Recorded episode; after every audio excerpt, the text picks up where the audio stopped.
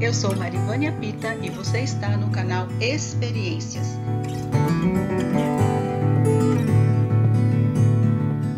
Você está no quadro Ele é Amor. O amor que Deus expressa não pode ser medido, nem pesado, nem embalado. O amor de Deus não tem como você guardar num frasco, nem numa caixa de papelão, nem mesmo dentro de um armário. O amor de Deus está dentro do coração de cada um que tem o seu espírito de amor. O amor de Deus não pode ficar confinado, não pode ficar trancado.